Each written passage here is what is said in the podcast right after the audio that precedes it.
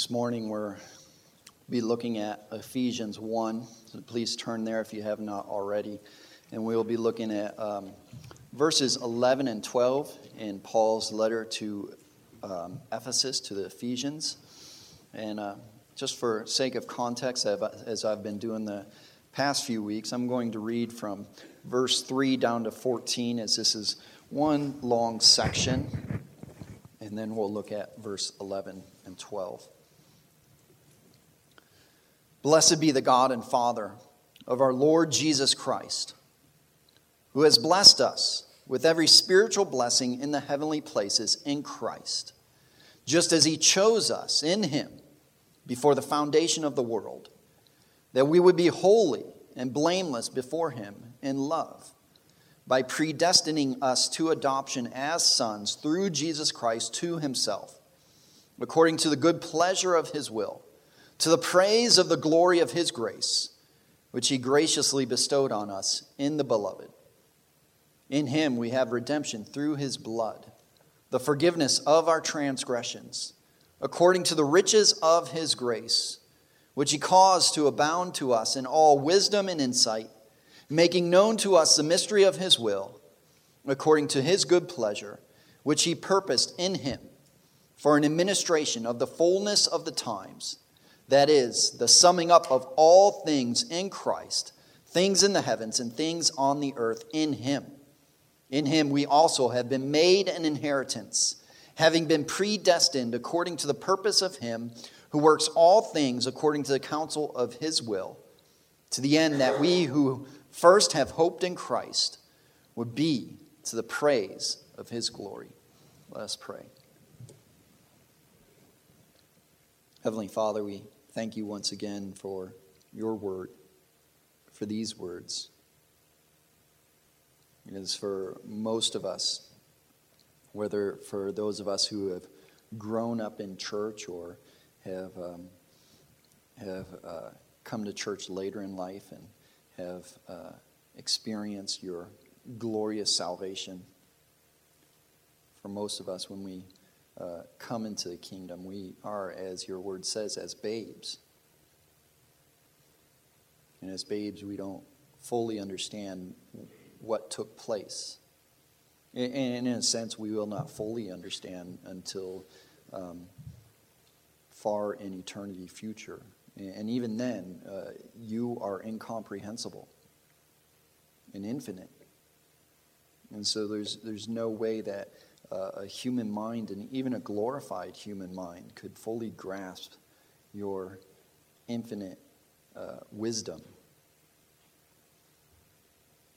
But we learn from your word and we grow by your word and we learn more and more about your work in our lives. And particularly, we thank you for this passage and other passages like it that, that explain to us what took place in redemption, in salvation, how you and, and, and uh, Christ and the Holy Spirit and the whole Godhead work together to uh, bring about our salvation, a salvation which was planned in eternity past before the foundation of the world, and that we are uh, recipients of this grace. And so, Lord, as we look at these verses this morning, please illuminate our minds, open our hearts. Help us to understand. Help us to receive these words with gladness. And Lord, as I preach your word, I, I pray especially for grace to convey it properly, accurately, clearly, and that my words would be your words and your words would go forth in power and precision to impact the hearts and minds of your people for your glory. In Christ's name we pray. Amen. I don't remember how old I was when I first heard this term, this concept of an inheritance. And uh, probably like most of you, um, I didn't grow up in a rich family. Um, we're, in a sense, a blue collar, lower middle class. And so this concept of an inheritance was somewhat foreign to me. the, the, the concept that um, someone, uh, upon the, the death of a family member, uh, usually a parent, but sometimes it could be a grandparent or uh, aunt or uncle, that if they had uh, quite a bit of money or, or, just enough to pass on, that you would receive that as the family member. And just uh, when I first heard of that, and just uh, as young as I was, I could look around and, and think, well, I don't think I'll get that much if I get anything at all. that's, that's for other types of people, um, this concept of an inheritance. I just hope I don't get any debt or anything to, to clean up afterwards, any, any junk to clear out. Just, you know, um, uh, I might have to pay for the funeral, but, you know, um, but this concept of an inheritance that was given to you, is something that, that you, you did not earn, you did not work for. Um, it was just by virtue of you being in the family. And sometimes uh, you hear these stories about, uh, uh, you know, a distant aunt or uncle. And uh, they, they, they find you out, or, or, someone that's very distant and they don't have any. Um, any successors, any children or grandchildren, and you're the only one that receives the riches. And, and, and sometimes you hear about these stories, and, and oftentimes we, we remember those email scams of, you know, someone that, oh, there's an inheritance, just send me your bank account numbers and everything.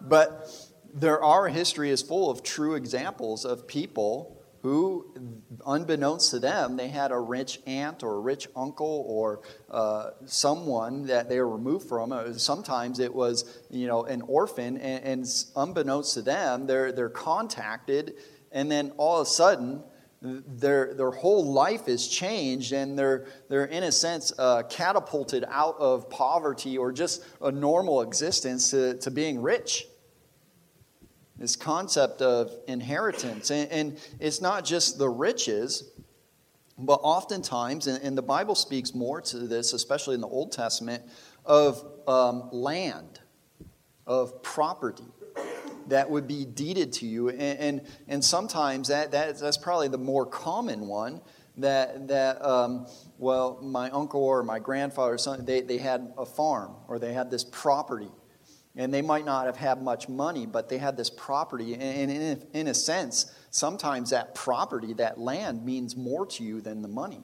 because that was tied to the family, and that's where the family lived and moved and had their being, where they, they raised their children, and it's a sentimental value. And we read about that throughout the Old Testament. In fact, um, as we look at this verse about inheritance, we, we need to understand the, the, the concept throughout the whole Old Testament because that's what Paul is, is linking to. He, he's getting back to concerning this inheritance which believers have in Christ.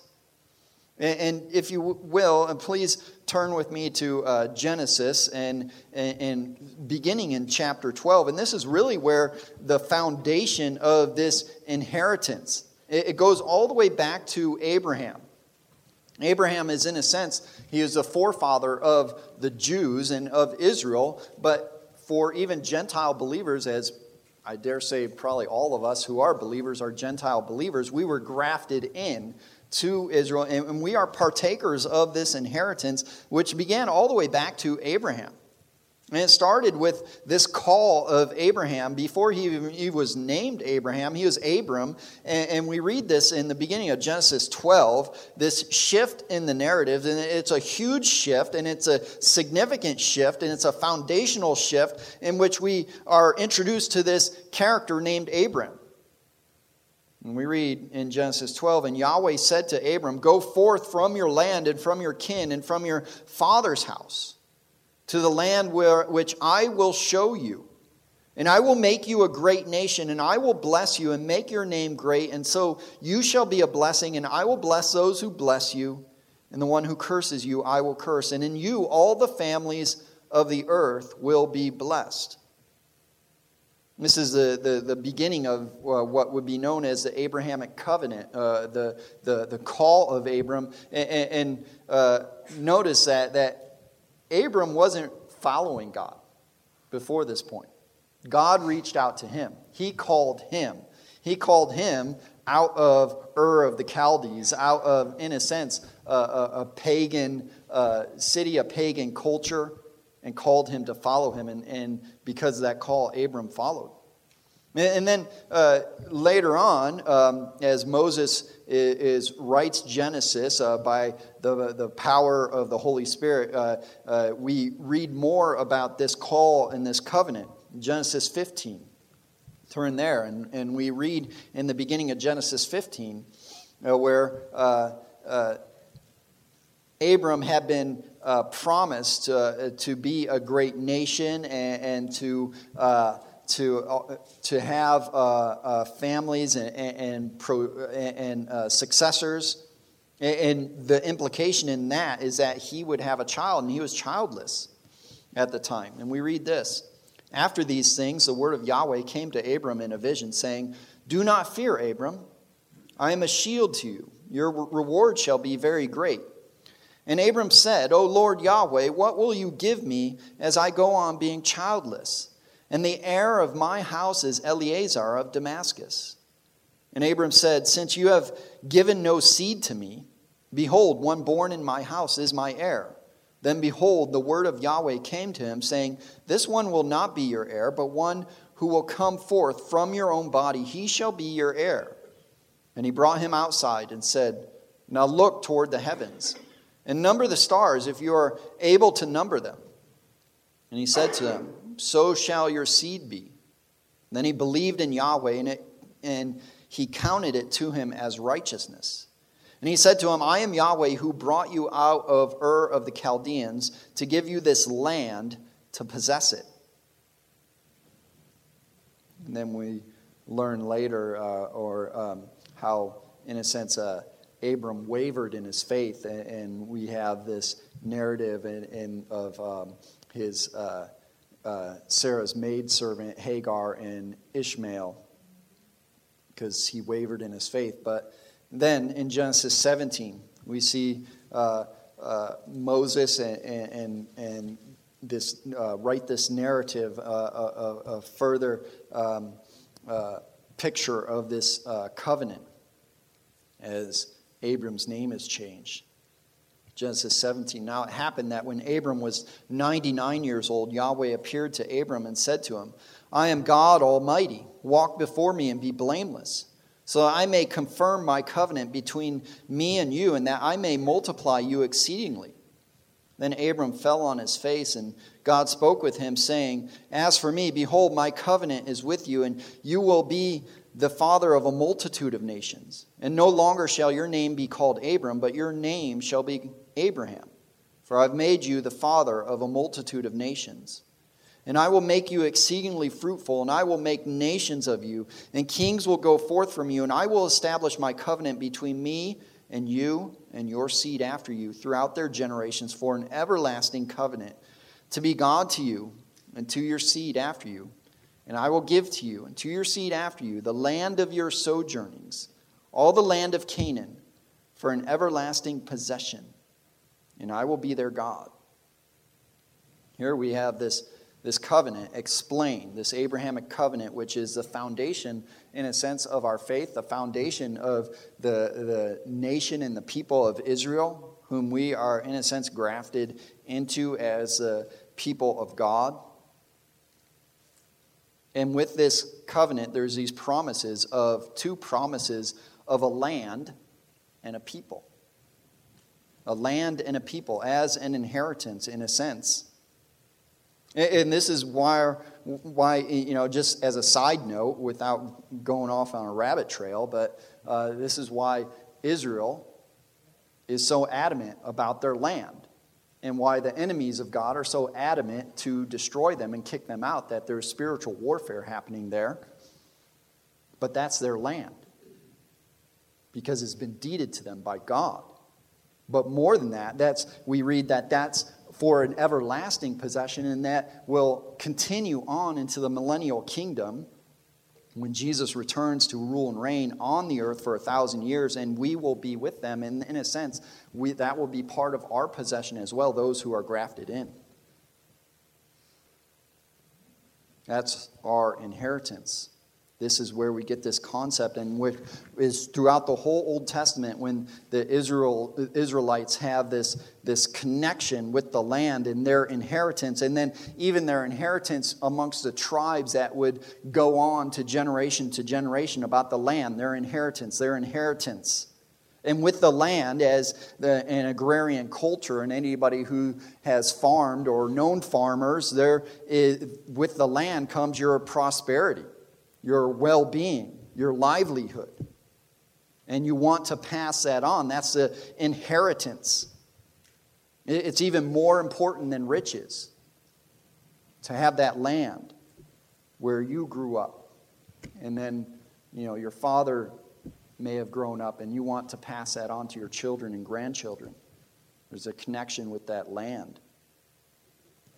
But it's also the people and there's two sides of this inheritance, which we will see. But as the people go out and are, as God draws them out and rescues them, redeems them from Egypt, and that's where he, in a sense, constitutes them as a real nation. As we read um, in Genesis that uh, they went down in that narrative with Jacob and Joseph, they went down 70 persons. And then 400 years later, they multiply and they actually become a nation. And as they go out, as we read in Exodus and then in Deuteronomy, and particularly Deuteronomy 4, we get this, in a sense, what is Israel's charter.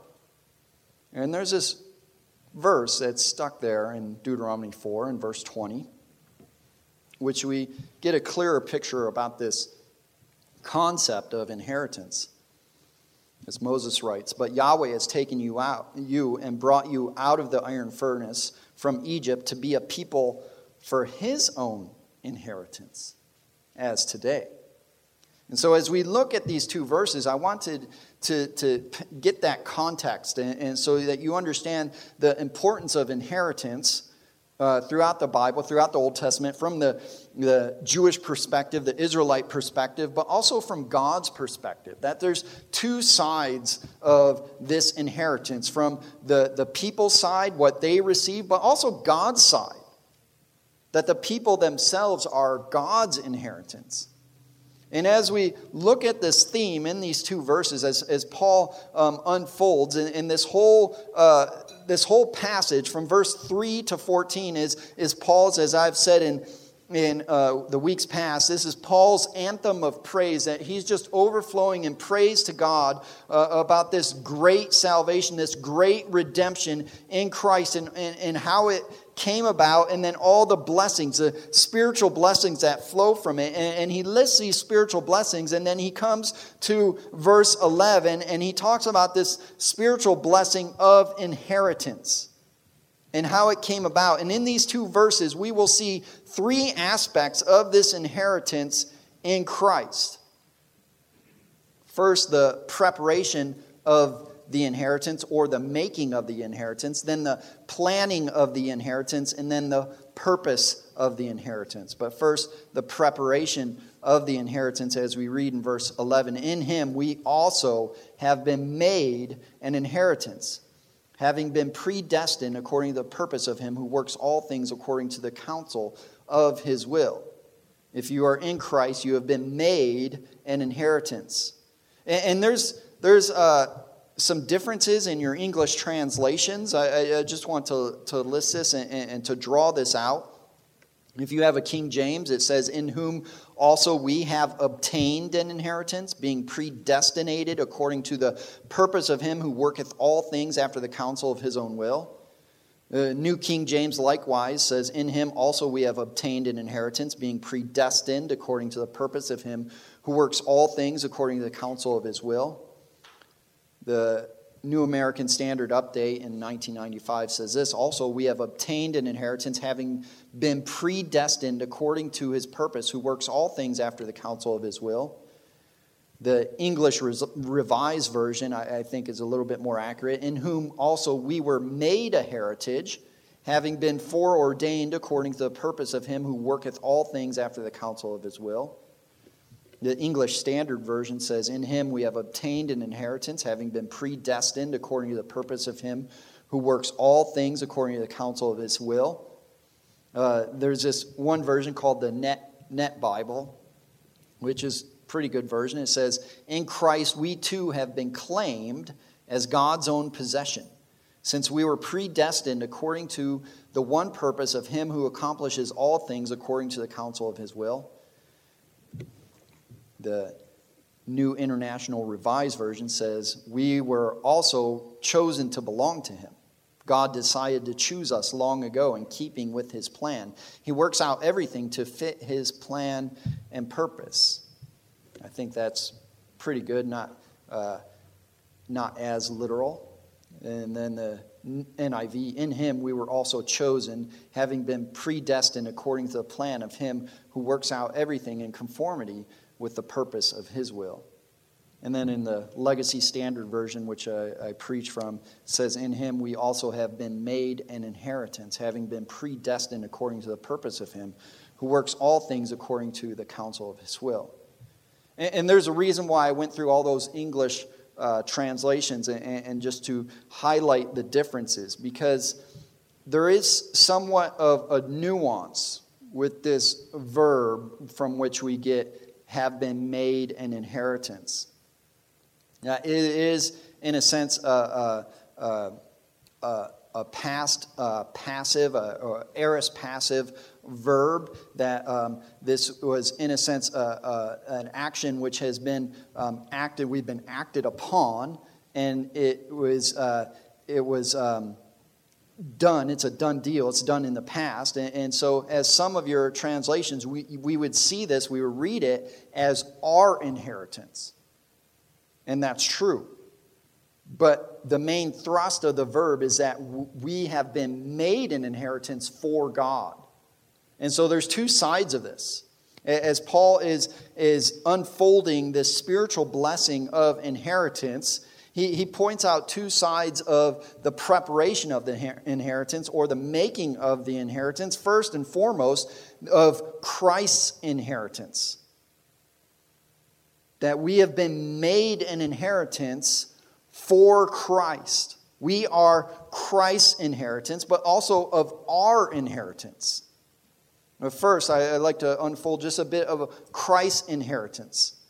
That, that Christ, in, in coming to uh, save a people for himself, to come into this world to save sinners, save sinners, as we would read that he ha- God has chosen before the foundation of the world and, and would set, send his son to. Um, to live a life that none of us could live and die the death that we all deserve to die. And by his wounds, we are healed and redeemed. And through that, we are also adopted into the family of God as sons. We are, in a sense, we are Christ's inheritance that, that, that God sent him to redeem a people for his own self. As we read in Titus 2.14, that uh, Paul, writing to Titus, says, who gave himself for us that he might redeem us from all lawlessness and purify for himself a people for his own possession, zealous for good works. That, that believers, the church, is in a sense Christ's inheritance as God's Son, uh, given to him from the Father, a gift from the Father to the Son a people for himself, for his own possession, and a kingdom to serve him as he will rule and reign as the perfect king uh, in the millennial kingdom and then throughout all eternity. Read at the end of uh, Deuteronomy that uh, Deuteronomy 32 9, as Moses is conveying to the people that we are uh, he says, For Yahweh's portion, God's portion, is his people. Jacob is the allotment of his inheritance. God's people in the Old Testament, Israel, was, in, in a sense, his inheritance. He inherited them. And we, more specifically, we are Christ's inheritance, a gift from the Father to the Son. Uh, uh, set apart in eternity past, predestined, uh, foreordained, chosen and called and redeemed. But, but Christ's inheritance, it, it isn't just a people, it's also a kingdom. As we read in Psalm 2, in verse 6 to 8. But as for me, I have installed my king upon Zion, my holy mountain. I will surely tell the decree of Yahweh. He said to me, You are my son. Today I have begotten you. Ask of me, and I will surely give the nations as your inheritance, and the ends of the earth as your possession. That when Christ returns, he will establish his, in a sense, his earthly kingdom, and he will reign over all the nations. But this inheritance goes even further than a people and a kingdom, it goes to a new creation. That, that as I've mentioned in the past, that, that Christ is a perfect redeemer, a full redeemer, that redemption, salvation, it, it, it's not just about us personally.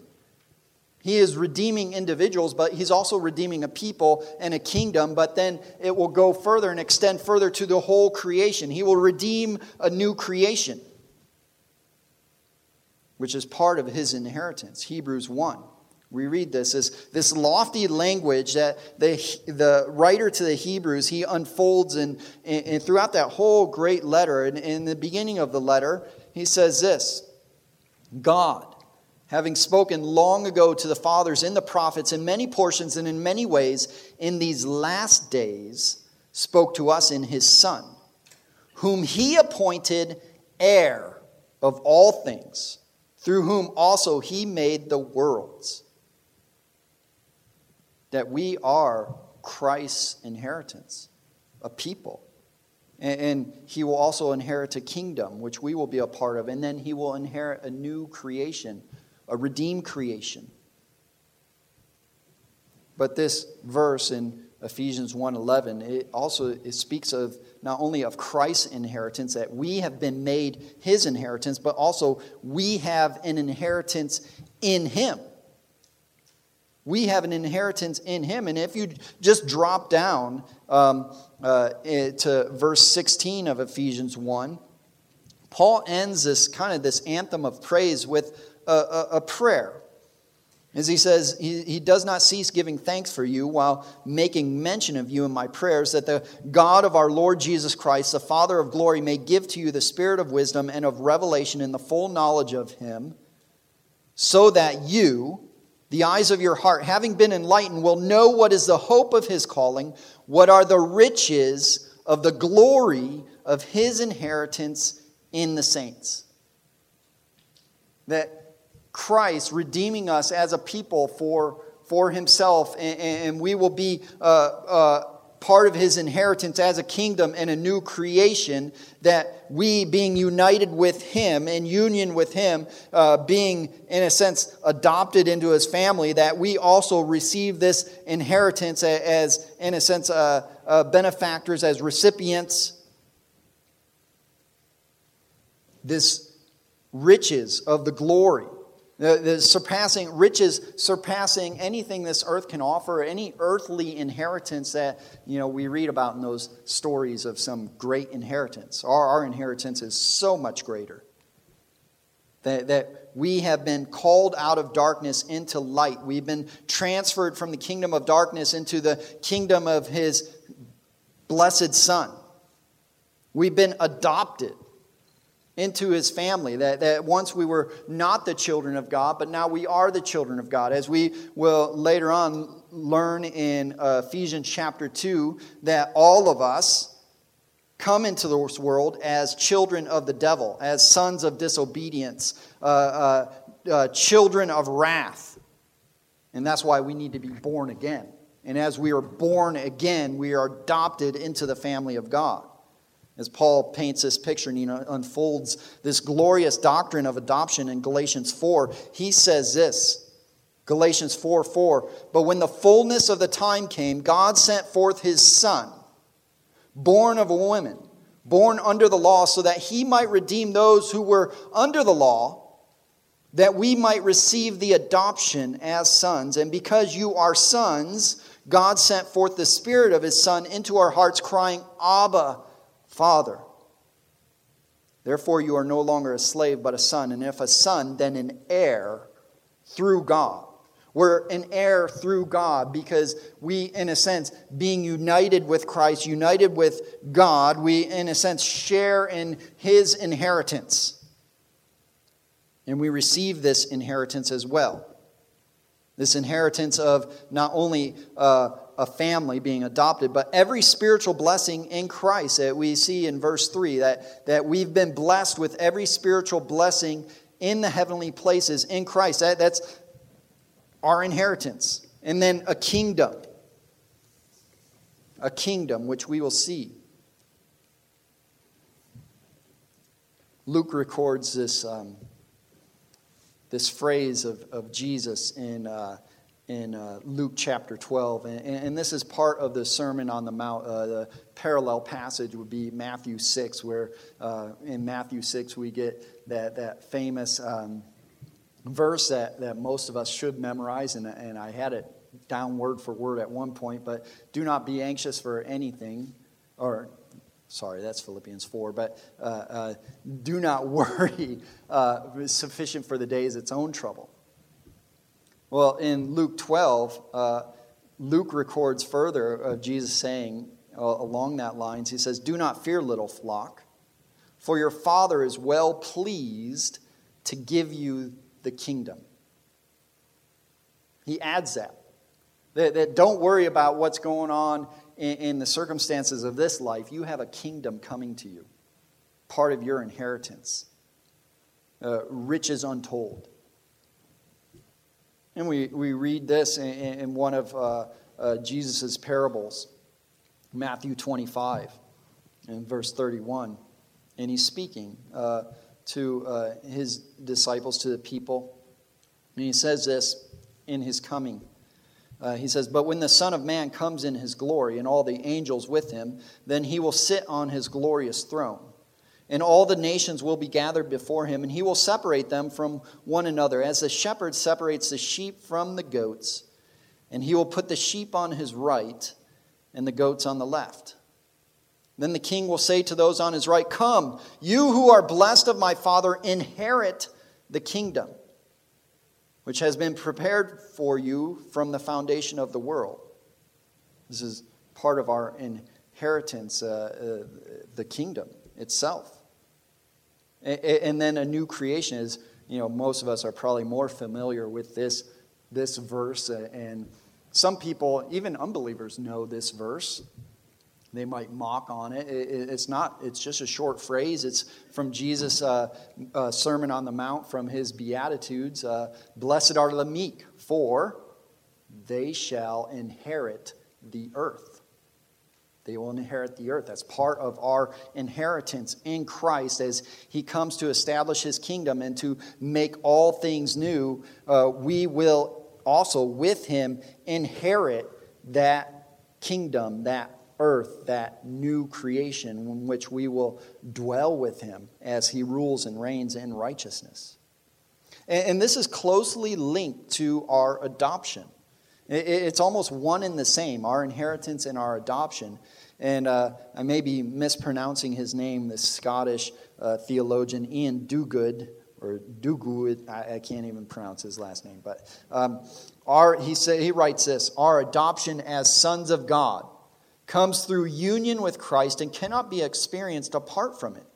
In Christ and in Him alone, we receive the adoption that gives us an undeserved share in the promises that were made to him and the privileges that he has earned as God's son. So, as, as Paul speaks about this spiritual blessing of inheritance, he is, in a sense, primarily speaking about Christ's inheritance as us, as a people, as a kingdom, but also as a new creation. But because we are one with Christ and we are adopted into his family, he's also speaking of our inheritance in Christ, that we have been, uh, we have been adopted into his family, and because that, we will inherit the kingdom, we will inherit the earth. And so, as Paul unfolds this spiritual blessing of inheritance, he talks about the making of it or the preparation of it, which was predestined. According to the purpose of him who works all things according to the counsel of his will. It was done, it was planned in eternity past, which is our second point the planning of the inheritance. And as we look at the planning of the inheritance uh, done, uh, we, we see three things concerning this planning. First, it was planned in eternity past in eternity past. It, it, was predestined before the foundation of the world. It, it, God had a plan. God, God um, He does not learn. Nothing takes him by surprise. He knows the beginning from the end. He has planned it all out. He is omniscient. He, he knows if there's a piece of information, he knows it down to the, the atomic molecular level, down to every second. As uh, R.C. Sproul says, there's not a maverick molecule in the whole universe because God is omniscient, He's omnipotent, and He's omnipresent things which kind of just, just blow our mind because God is also incomprehensible. We cannot fully grasp God, but we know about God from His Word, and, and whatever He tells us, we must submit to it and believe it. Even if we don't fully understand His Word, we, we continue to wrestle with it and learn, and we learn that He is omnipotent, He's omniscient, He's omnipresent, and He has planned all things according to the counsel of His will and even as we read about that, the, the, the counsel of his will, it, it's, not, it's not as if uh, uh, the Godhead got together and, and, and at a point in time and, and, in a sense, say, How do we do this? This was in eternity past. And it is a counsel, but it, it, it just, it's hard for us to grasp because God does not change, He's immutable. He does not change, He does not learn, He does not grow. He just is. He is. And that's the, the, the best definition of God is His own definition, which He gave to Moses I am who I am. I just am. You, you, can't, you can't contain me, you can't define me. You have to learn from me. I am who I am. He just is. Simple and yet profound immutable, unchangeable, eternal, incomprehensible. And He has predestined this inheritance in eternity past. It was planned in eternity past. Second, it was planned in accord with providence, in accord with His providence. And, and this, this doctrine of providence, you really need to understand it and grasp it for your Christian life. And, and even if you don't fully understand it and fully grasp it, you do experience it. And, and you experience it not so much in, in uh, the present, you know, though it is working in the present, you don't see it. We often we see it looking backwards. Why did I end up here? Why, why, why do I live in this country or this city or this state? Why do I have the job I have or the family I have? Uh, why did these events happen? The, the trials, the blessings, the challenges, the disasters. And, and we see God working in and through all of it. Why am I here in this church? It's according to God's perfect plan, according to his providence. As uh, MacArthur and Mayhue in their uh, uh, biblical doctrine they define providence as this Divine providence is God's preserving his creation, operating in every event in the world, and directing the things in the universe to his appointed end for them. I'll read that again. Divine providence is God's preserving his creation, operating in every event in the world, and directing the things in the universe to his appointed end for them. God is not as uh, the, the deists use, which uh, deists are kind of rare these days, but um, the deists would believe that, that God created everything, but then he left it to go on its own, and it just, the, the world and mankind, and so uh, everything just works on its own. It's almost like he created the clock, he wound it up, and then he let it go. But no, God works in every instance every event every uh, creature. He's, he, he works all things uh, for good according to his counsel. As we know this verse, Romans 8 28, this is a verse of comfort for us in the midst of trial, in the midst of challenge, in the midst of disaster. We find our hope and our comfort and our rest in, in a verse like this, Romans 8 28. And we know that for those who love God, all things work together for good. For those who are called according to his purpose, because those whom he foreknew, he also predestined to become conformed to the image of his Son, so that he would be the firstborn among many brothers. And those whom he predestined, he also called. And those whom he called, he also justified. And those whom he justified, he also glorified. We, we see this golden chain of redemption in, in all the different aspects of salvation and redemption uh, unfolds in history, in time, and in our own lives. And before that, we get this verse that God works all things together for good. Why? So that we would be conformed to the image of his Son, according to his purposes. And part of his purposes is in conforming us to the image of his son that we would experience trials and we would experience challenges and opposition and frustration and, and things which we don't want to experience. But uh, as the psalmist says if it wasn't uh, i would not have known your law if i was not afflicted. As part of the affliction that we we cling to god we turn to god. And almost every salvation testimony has a trial within it. There's a lot of testimonies that I hit rock bottom. This happened. X, Y, and Z. It was just horrible. And then I turned to God. And that was part of God's providence in drawing you and calling you and, and saying, in a sense, uh, uh, causing the alarm to go off and saying, wake up, quit, you know, running the wrong way, repent, and believe upon me. And he continues to do that in sanctification to conform us into the image of his son. And this providence, it's according to the counsel of his will. He works all things according to the counsel of his will. This is providence. And our inheritance is part of his providence. Uh, Christ's inheritance is part of his providence. And so we see in the planning of the inheritance, it was planned in eternity past. Second, it was planned in accord with providence. And third, it was planned in accord with the divine counsel.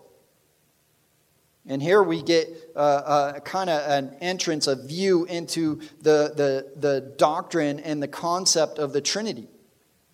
That, that, that God is one. There is only one God. There, there, there's one God and there's no other, but that one God exists in three persons Father, Son, and Holy Spirit. And, and Scripture attests to both. There is one God in three persons. And so, uh, though we don't see the word Trinity in the Bible, we get that doctrine and that concept and that understanding of who God is through the fact that He is one and He exists in three persons and three co equal, co eternal persons, indivisible. Isaiah, writing about this counsel, he says this Isaiah 46, he says that God, uh, in a sense, God speaking through Isaiah says, he declares the end from the beginning. And from ancient times, things which have not been done, saying, My counsel will be established, and I will accomplish all my good pleasure. This is the inner workings of the Trinity that are then working out in creation according to the divine counsel. And we see that even in this passage, in verse 3 to 14, we see every person of the Trinity uh, working in salvation. We see, as, as Paul says, Blessed be God and Father of the Lord Jesus Christ.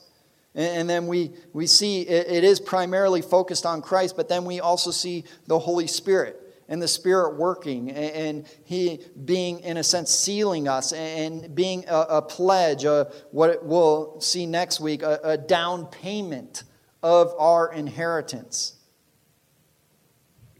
We see this also in Romans 8.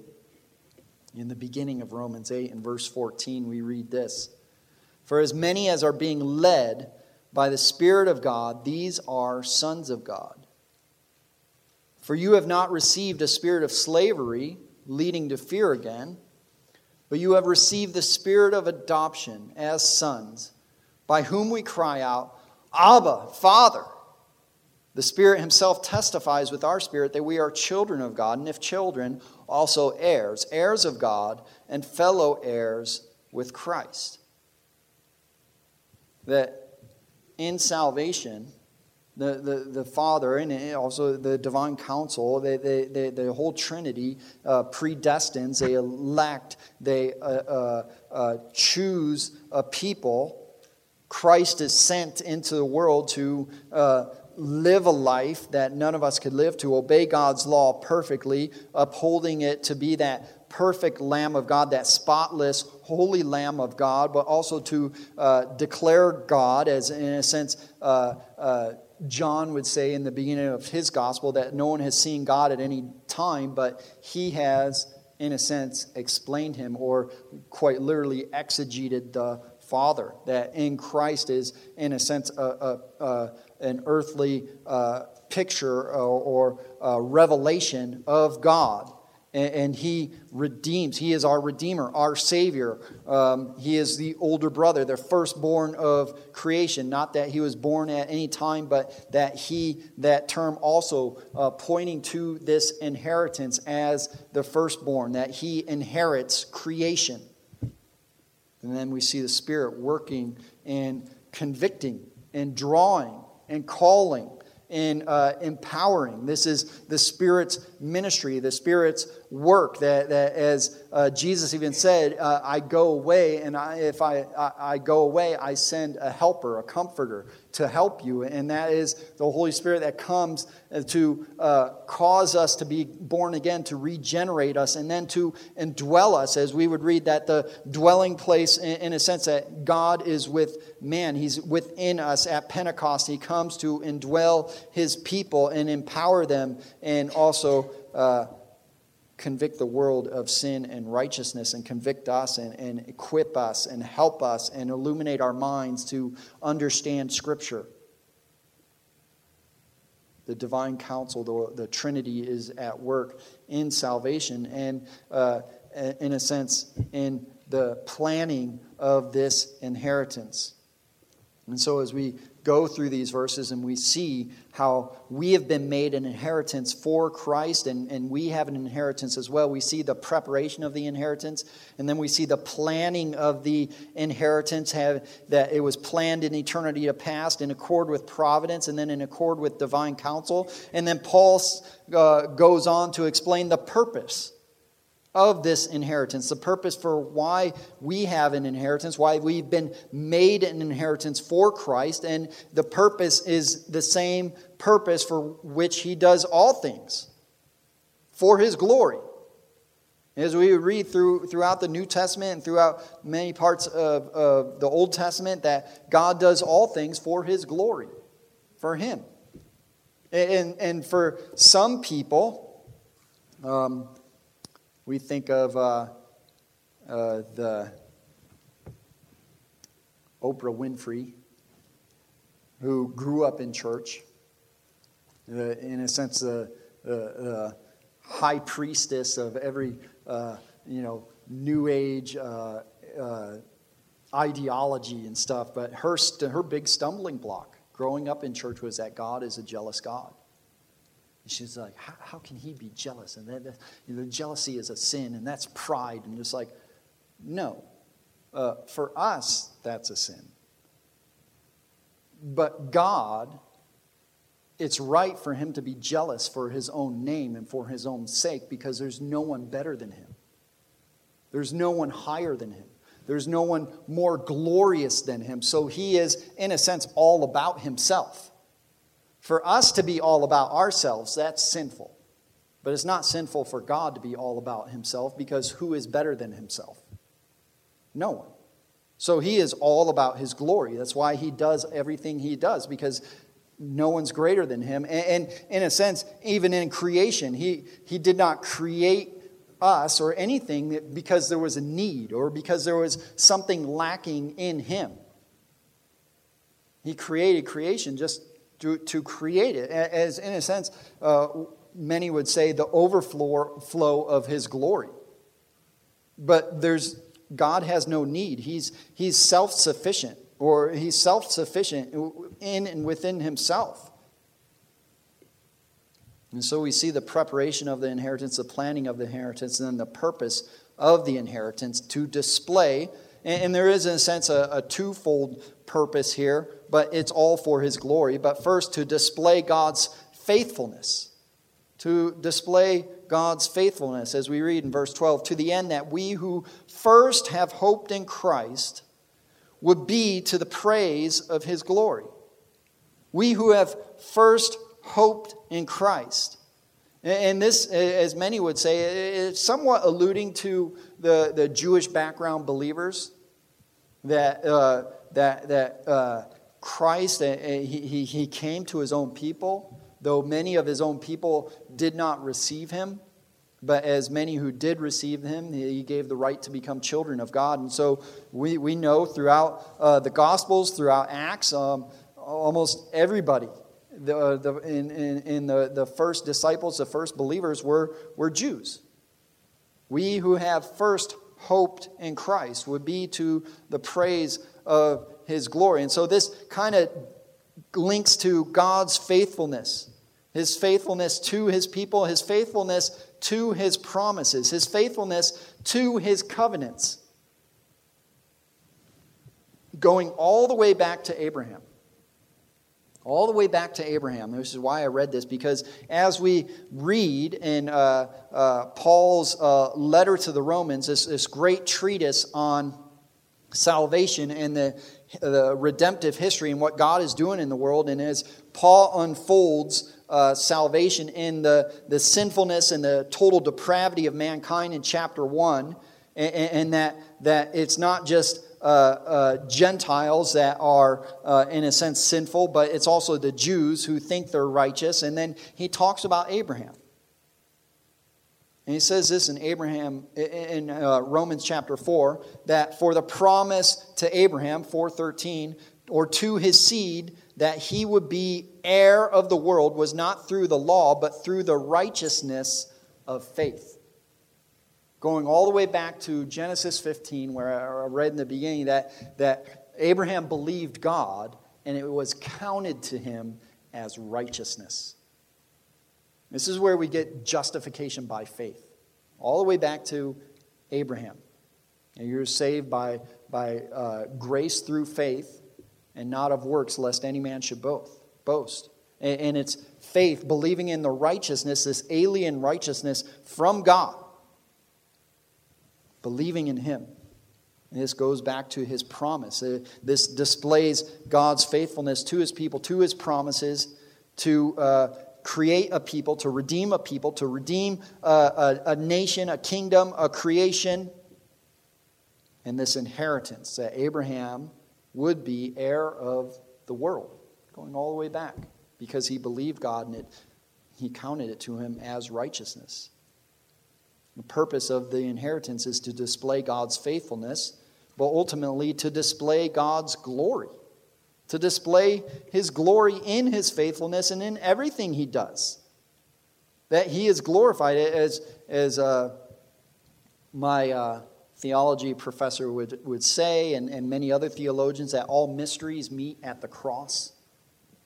That, that God's attributes are put on display at the cross to all his attributes at once. So we see his attributes throughout Scripture and throughout redemptive history, but they're all there at the cross in salvation His wrath, His power, His providence, His omniscience, His omnipotence, His omnipresence, His love, His mercy, His grace, His forgiveness, all His attributes put on display in the cross of Christ, uh, displaying His glory. And, and He does that in redemption. He glorifies Himself.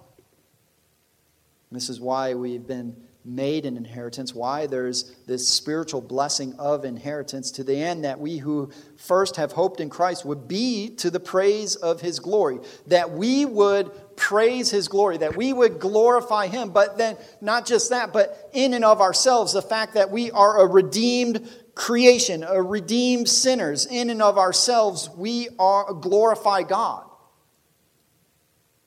Whether we actively do it or not, we glorify God in his redemption. He displays his glory in his people. I'd like you to turn with me to Hebrews chapter 11. And as we read of this roll call of faith, as um, the writer to the Hebrews, he, he explains, and he's writing to, to these these uh, New Testament Jewish background believers, Hebrews. Um, he's writing to them to encourage them to, in their faith to, to remain steadfast, not to turn back to uh, Old Testament Judaism or to the Old Testament sacrificial system, but to hold fast to their faith in Christ. And he lists in Hebrews chapter 11 this roll call of faith, all these Old Testament saints who were looking forward to the promises. And he says in verse 11 of Hebrews, uh, or verse 7 of Hebrews 11, by faith Noah, being warned about things not yet seen in, per, in reverence, prepared an ark for the salvation of his household, by which he condemned the world, and listen to this, and became an heir of the righteousness which is, in, which is according to faith. Then, by faith, Abraham, when he was called, obeyed by going out to a place which he was to receive for an inheritance. And he went out, not knowing where he was going. By faith, he sojourned in the land of promise, as in a foreign land, dwelling in tents with Isaac and Jacob, fellow heirs of the same promise. For he was looking for the city which has foundations, whose architect and builder is God also a part of our inheritance. This city, which has foundations, this new Jerusalem, uh, uh, Zion, which we are looking to, that, that is our inheritance in Christ. That, that is, and we are Christ's inheritance as a people, heirs of righteousness, that righteousness which is according to faith. We live in light of this inheritance, this great inheritance, greater than the whole world could offer. These spiritual blessings in the heavenly places, all for God's glory, to display His glory in His people and through His people to the creation. This is why we are redeemed, why we are saved, for God's glory, to glorify Him. And we are called to glorify Him in our lives, to walk in a manner worthy of the calling to which we have been called. He does all things for his glory. And conversely, not only are we to glorify God, but those who are outside of the kingdom, those who have not repented, have not believed, have resisted God's call to salvation, they will be punished partly because they do not glorify God. They, they, they, do not operate and function and live according to the design for which God has created them. As we read in Romans chapter 1, as Paul paints this picture uh, of, of the sinfulness of mankind, the, the, the guiltiness of mankind, and he says this Romans 1:18 For the wrath of God is revealed from heaven against all ungodliness and unrighteousness of men who suppress the truth in unrighteousness. They suppress the truth about God, about creation, about the world, about salvation, about reality. They suppress that truth. They push it down in unrighteousness because they want to live unrighteously sinful lives. And he goes on, because that which is known about God is evident within them, for God made it evident to them. For since the creation of the world, his invisible attributes, both his eternal power and divine nature, have been clearly seen being understood through what has been made, so that they are without excuse. For even though they knew God, get this, they did not glorify him as God or give thanks. But they became futile in their thoughts, and their foolish heart was darkened. Professing to be wise, they became fools and exchanged the glory of the incorruptible God for an image in the likeness of corruptible man and of birds and four footed animals and crawling creatures. What it's saying is, instead of seeing God's glory and worshiping Him as glorious as He is, they made idols and worshiped idols and, and, and saw idols as glorious. And because of that, God gave them over in the lusts of their hearts to impurity so that their bodies would be dishonored among them. For they, they exchanged the truth of God for a lie and worshiped and served the creature rather than the Creator who is blessed forever. We're condemned um, because we sin. Wages of sin is death. And the day you eat of it, you will die speaking to Adam, because in his temptation, in his sin, as the head of the world, he did not believe God. And he did not glorify God as being glorious and, his, his word being worthy of, uh, of taking heed to, of listening to. He did not glorify him as God and say no to the serpent. And we come into this world not wanting to glorify God, but to glorify ourselves. Our, our lives are all about ourselves. E- even as redeemed believers, uh, who, who do we think about most? We think about ourselves. And if it's not ourselves, uh, particularly, it, it's in uh, relation to ourselves. Uh, our relationships are really, you know, a lot of times self centered. They're not all pure. It's about what this other person can do for me or they make me feel good. Our schedules, our, our time, uh, you know, oftentimes I, I go throughout my day and even, what would I want to do? We want to glorify ourselves. We're all about ourselves rather than being all about God. That's why the greatest commandment you shall love the Lord your God with all your heart, soul, mind, and strength. And if there's any person who thinks they're good. You either tell them that commandment or the second, love your neighbor as yourself. And we all have broken those commandments. And so we're all deserving of God's judgment. But God is not only uh, holy and righteous, He's also merciful, gracious, slow to anger and abounding in steadfast love. And he does not desire that any perish, but that all would come to repentance and faith, that would uh, listen to the Spirit's call, that would repent and believe upon him while there's time, that would seek him while he may be found, to call upon him while he is near.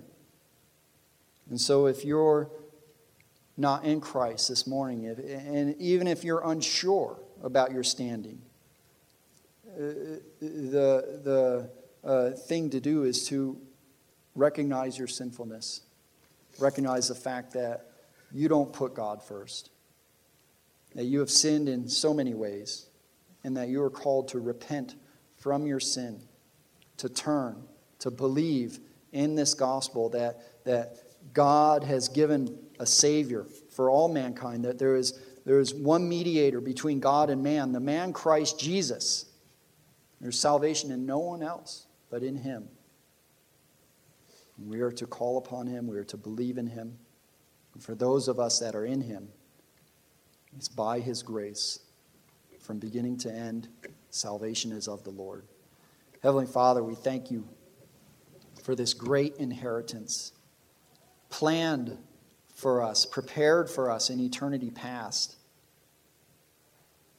purchased by Christ that those who are in Christ, in Him, will experience this great inheritance. Lord, help those of us who are in Christ to live in light of this inheritance, of our great spiritual blessings. And for those outside of Christ, Lord, I pray that you would prick their hearts, work in their hearts and minds, and draw them to yourself and save them for your glory. It's in Christ's name we pray. Amen.